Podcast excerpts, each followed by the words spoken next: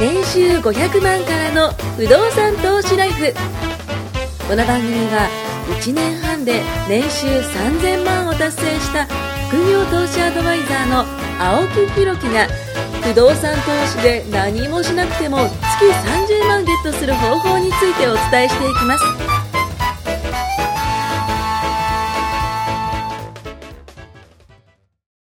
お願いします。お願いします。ちょっと前回は、ふるさと納税のね、はい。ちょっと話をして、まあ、その、休みの、まあ休みというかね、あの、収録前にちょっと話をしてたのが、まあ、ボーナスっていつ頃もらうんですかって話をしてて、で、僕、会社員の頃、確かに12月ぐらいにもらってたなと思ったんで、まあ、そろそろその、まあ、これが発表、もう放映されてる時にはもう皆さんもホクホクで、ね、こう、年を越せるんじゃないかなと。でも今年は、多分まあコロナでね。コロナでうん出ないとこ多いと思います、ね。まあ、やっぱ下がったりとか。いや、きついと思います、多分。うんうんうん結構な企業。がダメージ。だって今うんね、全日空とかも。そうっすよね。。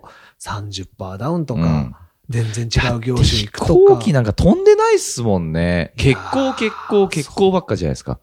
だから、普通サラリーマンってこの時期年末入り用になるのに合わせてね、うんあの、ボーナスが出るんですけど、いや、心配だと思いますよ。今年どうなるんだろうって思ってるサラリーマン多いと思います。だからね、こう、なんか僕らはその、もう2、3年、3年ぐらい前からね、その不動産投資の話させてもらって、まあそれの単にもそう、投資の話させてもらって、うんその時にちょっとこう補填してたというかね、やってた方は、まあコロナがあったとしてもちょっとダメージはね、軽減できたなと思うけど。ちょっとどころじゃなくて、まあそうっすよ。ね。これね、本当ボーナスとかが出ないとかってはい会社の業績に左右されますけど、これね、ありがたい話ですけど、うんうん家賃ってずっと入ってくるじゃないです家か。賃のボーナスはないけども、ないけどあの、毎月家賃、あ、そのね給料が入る感じですよね。あありがとうございますボーナス普通の固定給で、はいだいたい毎年一緒の会社の方が今怯えてるわけですよ。ああ、いや。当たり前に入ってくると思ってたボーナスが入らない。入らないね。変な意味、僕は業績給の方が大きいので、はいはいあの、普段から、ジェットコースターみちょっとたいな給料なんですよインセンティブ系のね。は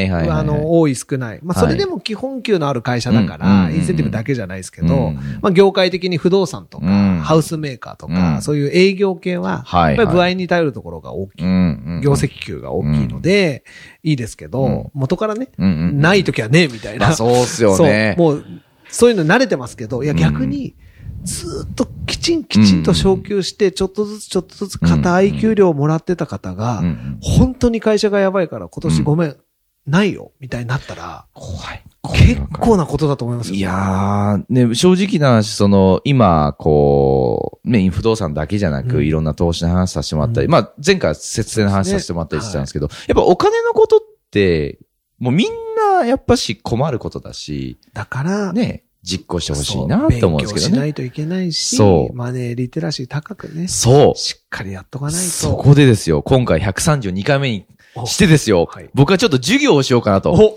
はい、あのー、青木社長の。まあ本当に。これですね、えっ、と、前、えーと、5、6回ぐらい前に、その、信託自営系の話をちょっとさせてもらったときに、まあちょっと反響があったので、は改めてね、他の不動産での証券化されたものをちょっと紹介しようというふうに思います。で、今回ね、あの、住宅支援機構の話を。はいまあこれもうお父さんなんかもね、お仕事でもこうはい活用というか、はいいろいろされてると思うんですけども、この住宅支援機構の話をちょっとしようと思うんですね。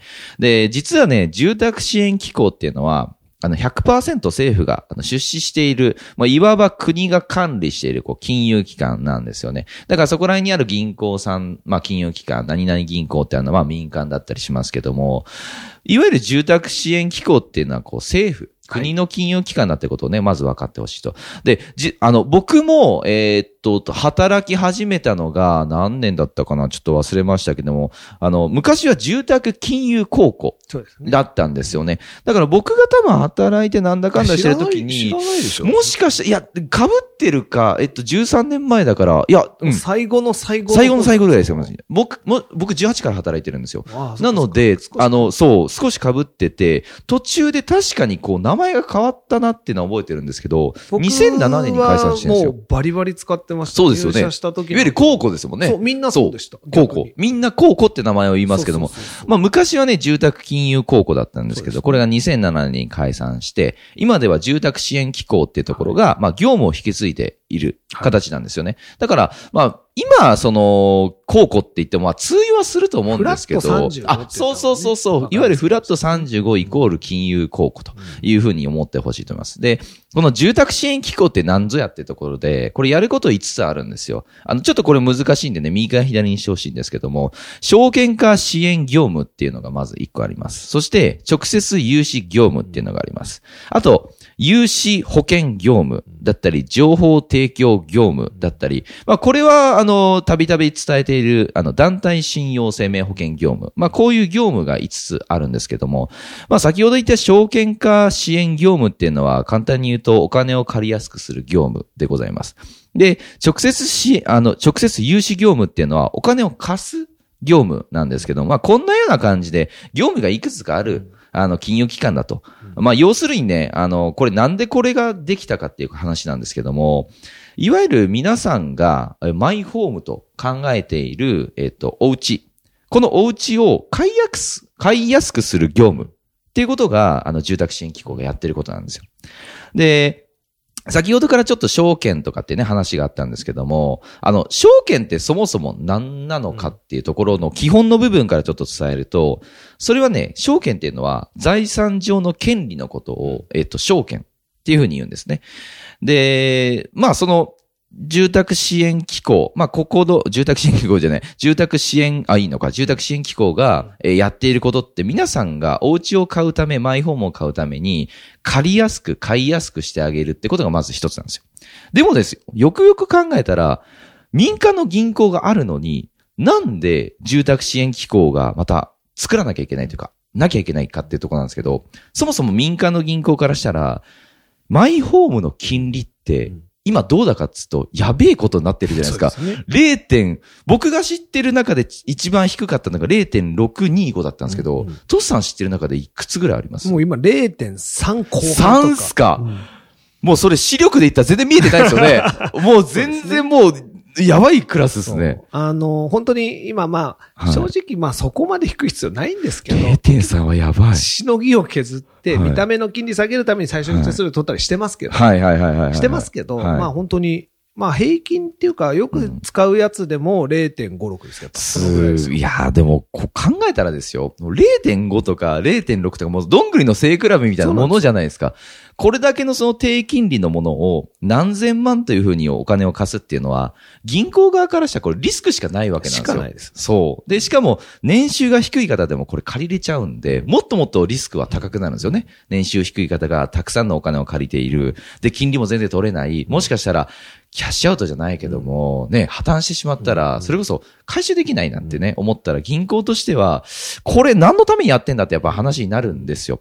そこでですよ、住宅支援機構っていうところが、その銀行側がやりたくない、その融資に対しても補填するというか保証しますよっていうのがこれ住宅支援機構のやってることなんですよ。で、この国がね、あの考えたものなんで、国の頭のいい人がこうか考えたと思うんですよね。で、国の頭のいい人は、じゃあその住宅支援機構っていうのをこう作って、銀行さんのその、なんか融資の補填をするって言ったとしても、どうやって補填するかっていうと、その融資をしたその証券、いわゆる、えーお、えー例えばじゃあ僕がお家を買いましたと。マイホーム買いました。で、えー都市銀行に返さなきゃいけないってこの権利を証券化するんですよ。この権利を、まあ、買い取るんです。住宅支援機構が。うんここで住宅支援機構が買い取ることによって、銀行は、貸した銀行、都市銀行は、あ、じゃあ国が補填してくれてるんだから、じゃあお気に貸してもいいかということで、ここで成立するわけなんですね。ただですよ、ここで成立すると僕言ったんですけど、この住宅支援機構も、とてつもなく莫大なお金が必要になってくるわけなんですね。例えばじゃあ僕だけじゃなくて、ね、隣の人、ね、またその隣の人も何千万何千万何千万って借りたら、どんだけのお金があったら足りるんだ多分国家予算じゃもう無理なんじゃないかなって思うぐらいの多分、あの予算というかお金が必要になってくるんですよ。じゃあ、これをどうするかって言ったら、ここでまた頭のいい人が、あの、国のね、頭のいい人がこう考えたんですけども、この住宅支援機構が購入した権利、この証券というものを金持ちに売っちゃおうと。だからバブリーな投資さんに売っちゃおうということですよ。もうお金持ちあるお金を持っている方に、この証券を、住宅支援機構が持っている証券をまた売っちゃうんですよ。これがいわゆるえー証券化で MBS って言われてるもので、これがモーゲージと言われてるんですね。で、ちなみにモーゲージっていうのは英語でも抵当とか担保とか貸付金などをこう、あの、意味する言葉になるんですけども、まあ、ここまでがこう、フラット35といういわゆるスキームですよね。はい。で、ここでですよ、もう一つ伝えるのが、フラット35って言ってても、結局銀行によって金利がこれ違うんですよね。そこもフラットにしてくれよと思うんですけども、いわゆるこれ固定金利のね、フラット35ということで、フラット 35S とかもあるじゃないですか。あれ5年間だけ？確5か金利か、があとね、ものによっては10年とか10年とか、ははいはいはい。あるんですけど。が、その安くなるんですか、金利が。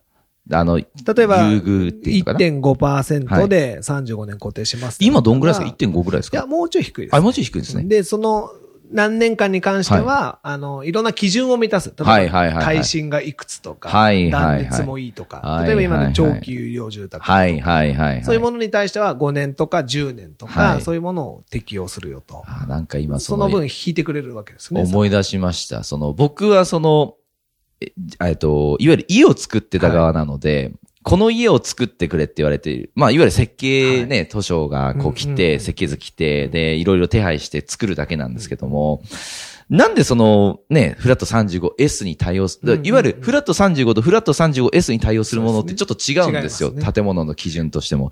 だから今回はフラット 35S の対応の住宅だからこうしてねっていうふうに言われたときに、僕としてはですよ、あの、まあ、オーダー来ましたみたいな、注文来ましたみたいな、例えば、あの、ね、シェフみたいなそうそうそうそうそうそう、そういうそうメニューを言われてうん。作る側だったんですけども、なんでかなっていうのがちょっと、やっぱ分からない部分であったん具ですよね。体的に現場で監督やってて、はい。S とはい。そうじゃないとかあるじゃないですか。はいはいありますあります。具体的にだと、はい。などの辺が変わるえーっとね、まあもう、うる覚えになってきたんですけど、確かね、断熱材の厚みとか？うん、断熱材の厚みも確かあったと思いますし、機密、機密住宅とまたちょっと違ったかな。なんか、僕がやってる時って、その、姉派事件があって、あーはいはい。まず、建築基準法がちょっと改定された時期でもあって、その後にフラット 35S が出て、うんで、えっ、と、機密住宅が出て、長期有料住宅が出てっていう感じで、もうなんか、レパートリーが増えすぎて、もう、最初、それこそラーメン屋でやってたのに、隣に中華屋とか、和食とか、なんか、いろんなもん出しちゃって、うち何屋か分かんなくなってみたいな。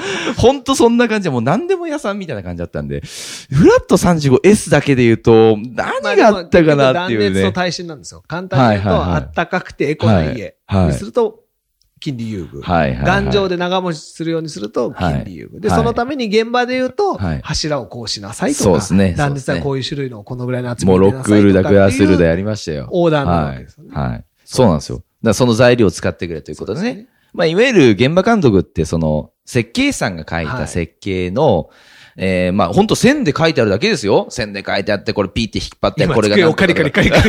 今、青木さん一生懸命書いてますけどね。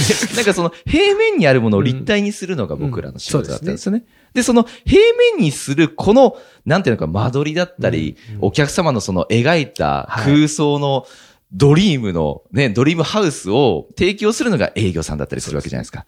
で今思うと、まあ僕はその、えーいわゆる住宅の部分もそうだし、その不動産の方もそそうだし、こう提供する側として、初めてその部分が分かって、あ、そうか、住宅支援機構って、こういう位置づけで、で、営業さんはこういうことしてて、現場監督がこんなことしてたんだな、みたいなのが、なんかこう、点と点がこう、線で結びつくような、僕はそのね営業ですよね。ね、やってて。はい。そうなんですよ。たまたまですけどね。いや、そうそうそうそうそう。青木さんはそれを現場で形に。現場で形にしてて。ね。そう。そうなんです。あと、だから銀行マンがいればこう完璧ですよ。ね。そうですね。あの、あのハウスメーカーができますよ。そうですね。僕なんかは逆に言うとはい大手のハウスメーカーなんで、はいそんなのはもう全部標準で取れるから、うーん。いわゆる現場でやってる工務店とか、は中小のメーカーだうんと、その予算とうんか、グレードとかに合わせて、どれに対応させていくかっていうので、オプション、オプション、オプションなんですけど大手のハウスメーカーもそんなの全部余裕で取ってないとダメで。いや、すごいっすよ。全然そんなのもう、もちろんです、みたいな。トスさんところの会社だったら、はい。銀行の方が頭下げてきますよね。そもそも、こんな高いところに、みたいな感じで提こういう携ではい。逆に言うと金利を下げてくれるとかね。そうですよね。そうそう、そういうのはありますし、もう自前でフラット35、いわゆる住宅支援機構のあの、融資を下ろすための会社を作りますから。すごいな。そういうレベル牛耳ってるってことですね。もう銀行も金融機関。こうね、牛耳。今まあちょっと僕が伝えたのは、証券化の支援業務の買い取り型ってやつなんですけど、これにはね、中古のリフォームもできるんですよね。はい中古買ってリフォームする場合も、機構が、あの、住宅支援機構ですね。これが証券を買い取ってくれると。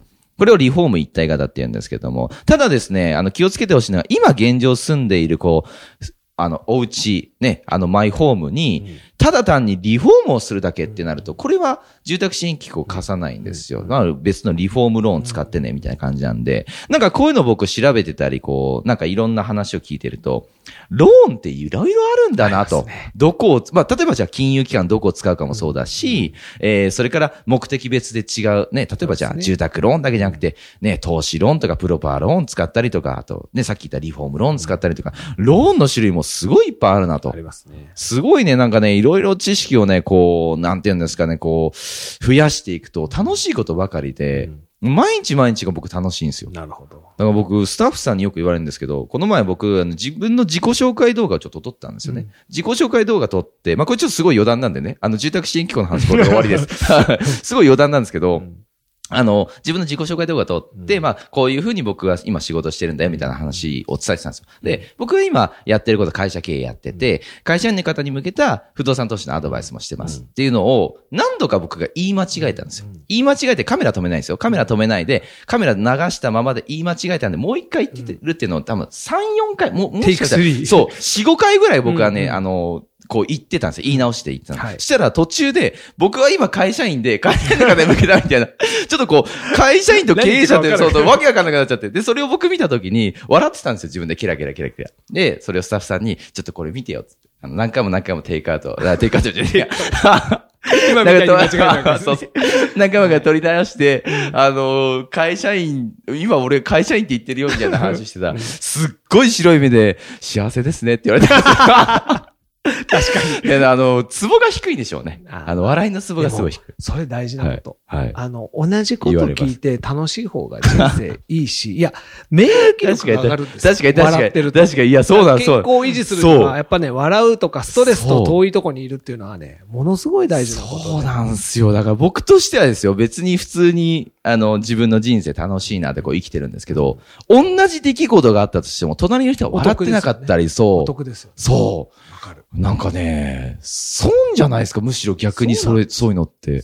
だから同じサラリーマンやってるんだったらって置き直したら、はい。そうじゃないですか。いや、もうケラケラ笑ってますよ。ね、お前大丈夫か笑ってる方いがいいし、はい金借りた方がいいし、そうっすよねス。トレスは少ない方がいいし、しがらみも少ない方がいいですよね。間違いない。伸び伸びサラリーマンとかねそうっすね僕僕は理想だと思ってて。もうゆとりを持って、気持ちもね、あとお金にもゆとりを。まともに聞いたら、はいきつくて吐きそうなことばっかりでも、はい。聞かない。流せるようになる。右から左ですね。で、それはいい意味でね。はい。本当に入ったばっかの新入社員がそれだったらバカになっちゃいますから、こいつはバカかってなっちゃいますけど、ある程いや、度ちゃんもう、と頑張ったらトシさんがそう言ってたんで、みたいな。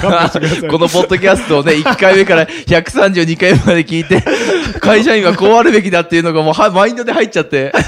22歳だからね。それあれちょっときついんですけど。いや、ある程度頑張って、はい本当にね、会社で揉まれた人が、うんやっぱその先ね、長い人生を歩んでいく上では、はいやっぱり大事な僕はそれはスキルだと思う。間違いないですよ、本当にね。まあ本当ねはい。人に言われた通りね、はいやりたくないことばっかりやってたら、そうあっねという間におじいさんですよ。そう、く、暗くなっちゃいません？そうですよ。なんか気分も。だその、僕のスタッフさんじゃないんですけど、僕のスタッフさんの、あの、お友達の方、知り合いの方がなんか言ってたのは、こう、人生が楽しくないって言うんですよ。それはもったいない。ね、人生楽しくない。で、なんでか人生楽しくないかっていうと、あの、このまま生きていっても、なんかこう、兆しというか希望というか、ないようなことを言ってたんですよね。でもそれって何もしなかったら兆しも希望もね、結局見えないわけで。その通りです。ね、僕だったら、今からじゃあ15年後。今僕34歳なんで、えっと、ほぼ49歳。まあ、ほぼ50ぐらいになった時の、自分の資産とか、そう、どうなるんだろうなって、すごい、なんだろうな、こう、まあ今よりも絶対そう増えてるはずだと思そううだからし、僕らって基本的に時間が経てば経つほどいい状態になってるようにしようと思って動いてるから。そうですね、そうですね。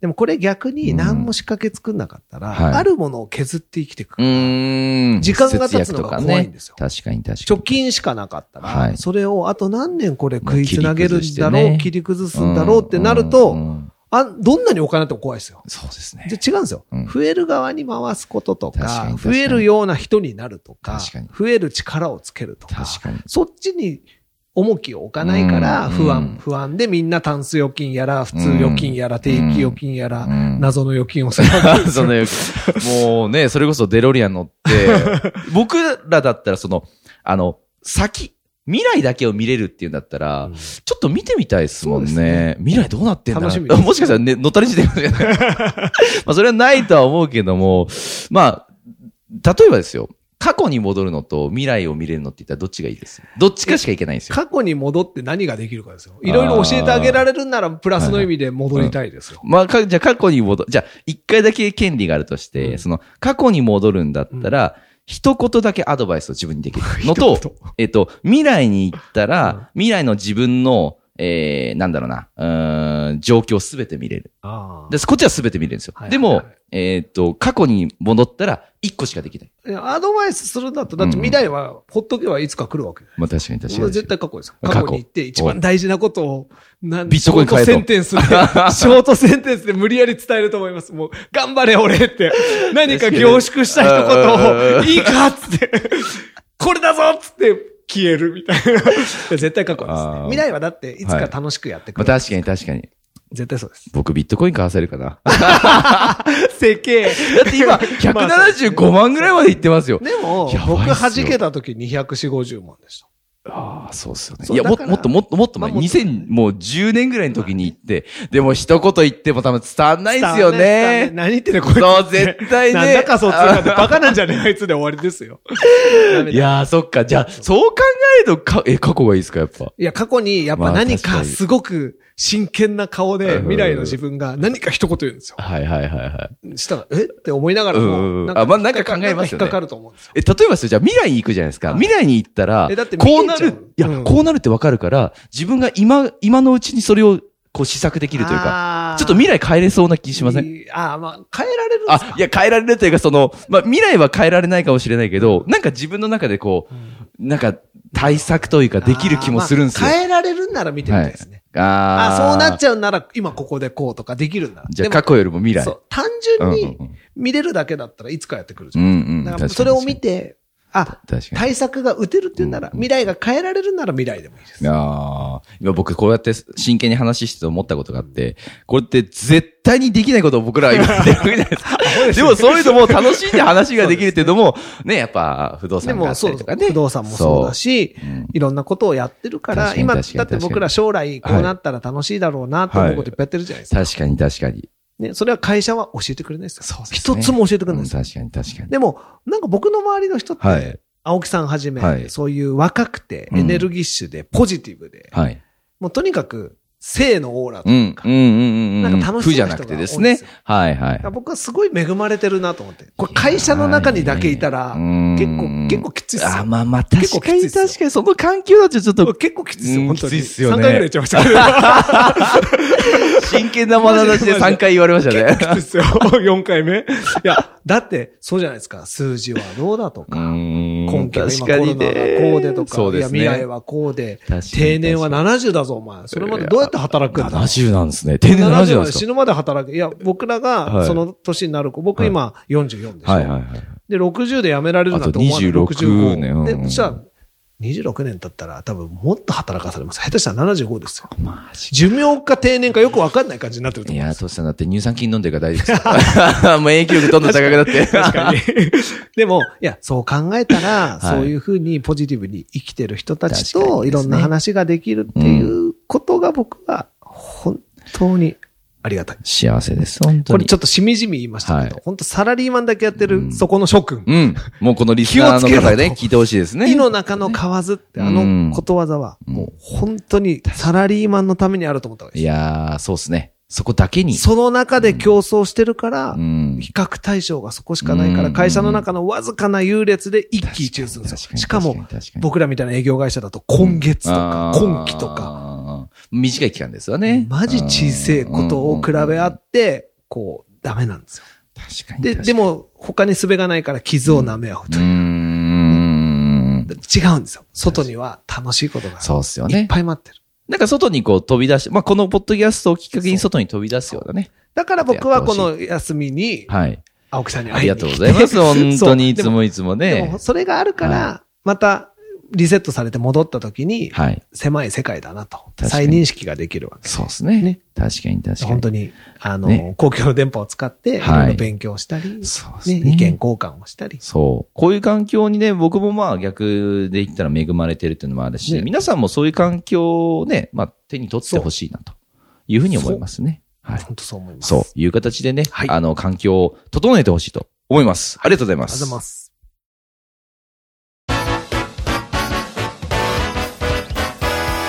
も年収500万からの不動産投資ライフをお聞きいただきましてありがとうございました。